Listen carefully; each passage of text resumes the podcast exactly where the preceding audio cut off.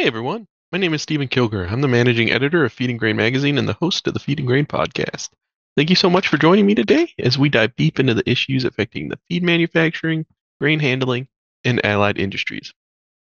Today, Dr. Adam Krull, senior nutritionist at Pioneer, joins the podcast to talk about Plenish High Oleic soybeans. We talk about new research highlighting their advantage in dairy cow feed, why they're being toasted for those dairy rations, and how grain elevators might find a niche in carrying them. Before we start, if you're listening to this on a podcasting app, please rate us and subscribe. If you're listening online, sign up for the Feed and Grain Industry Watch newsletter to see the latest podcasts and stay up to date with all the news from around the industry. Now, onto the show. Hello, Adam. Thank you for joining me on the podcast today. Yeah, great to be here. Really happy to talk to you. Thank you for taking the time. You're here today because Pioneer recently, well, you didn't do the research, but you put out a release on kind of the benefits of Plenish High Oleic soybeans in the dairy industry and what it can do for increasing milk production within cows.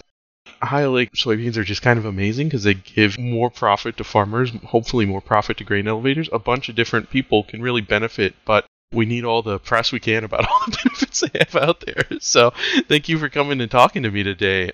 Can you kind of provide a brief overview of what Plenish High Oleic soybeans are and what their benefits are? Yeah, so Plenish High Oleic soybeans are nothing that's necessarily new. They've been around for getting close to 12 years.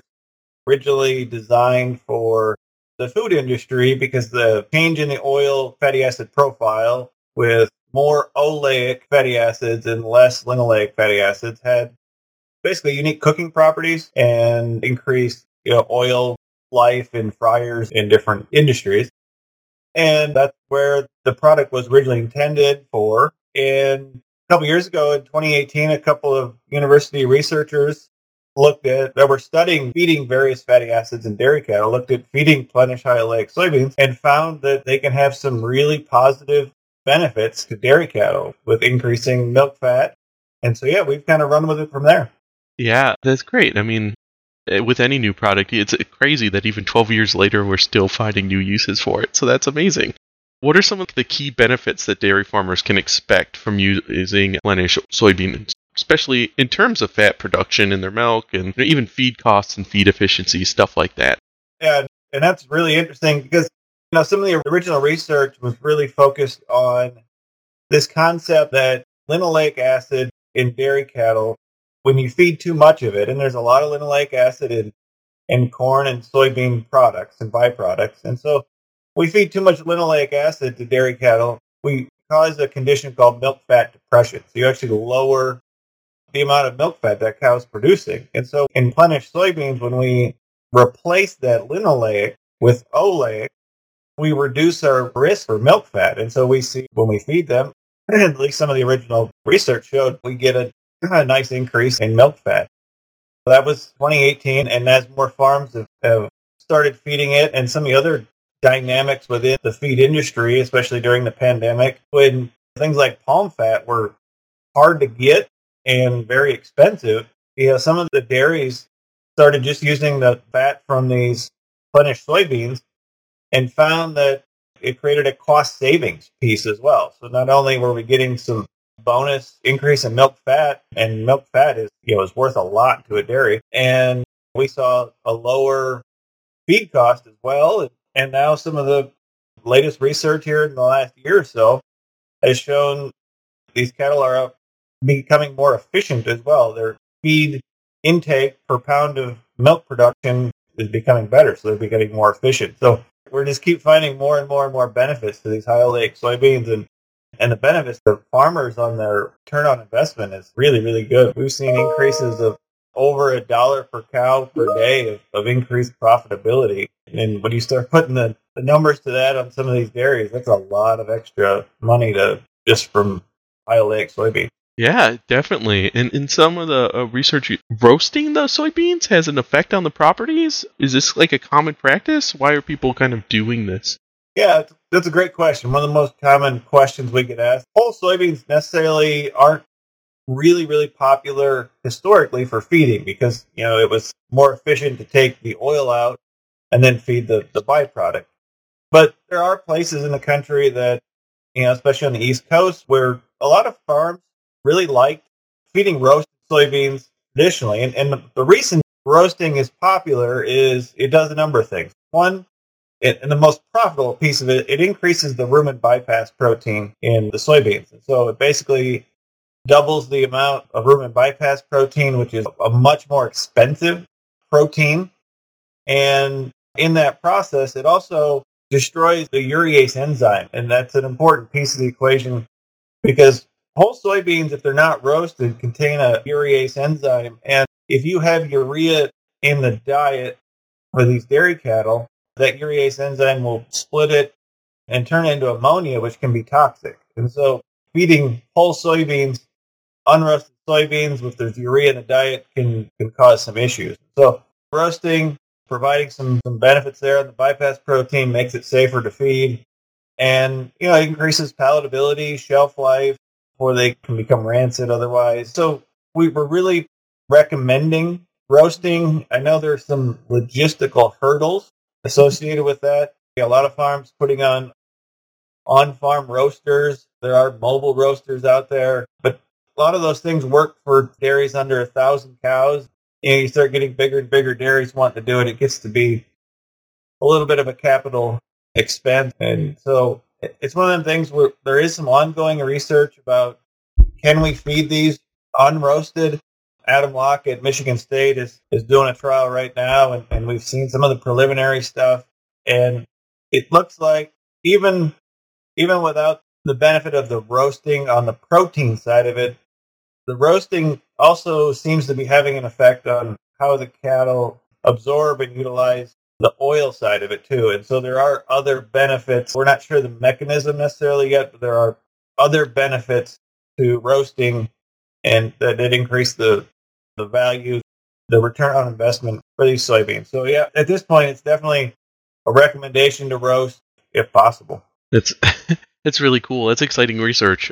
Obviously, grain elevators who want to carry high oleic Plenish soybeans, either to transport to other places or to sell them back to their own customers for their own feeding purposes, whatever it happens to be, there's some steps to go through. What kind of any suggestions for grain elevators who want to offer this both to their customers and also want to kind of handle this type of product as it comes in? Yeah. So, you know, originally when this was meant for just the food side, and this was outside of my area of expertise. I'm more on the cattle side of things, but, you know, Roger Tyson at Pioneer had worked a long time with setting up receiving locations for Plenish soybeans. And when they would do that, you had to have, obviously, a segregated bin to store them. And we would supply the elevator with basically an NIR type of a system that would analyze every load of soybeans to make sure that they did have the oil profile. You know, they weren't just a commodity soybean.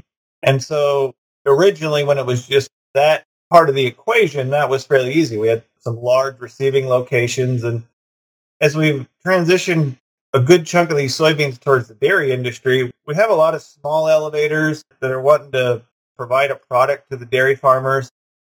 And so there's some of the same pieces of the equation, just a lot of times on a little bit of a smaller scale. And so we still need to set you up with an NIR machine to make sure you're getting the high oleic soybeans. There's really not a whole lot to it other than making sure it's segregated. We don't want these intermixed with commodity soybeans. And so when a farmer goes to plant these, they have to have a dedicated final location set. So they need to say these beans are going to this elevator, and all the beans are going there ahead of time. And so each elevator has the ability to set a premium on the high oleic soybeans. We publish all the premiums on our website. You can see what are being offered, and I think last year they ranged from 85 cents a bushel up to $2 a bushel premium at these receiving locations.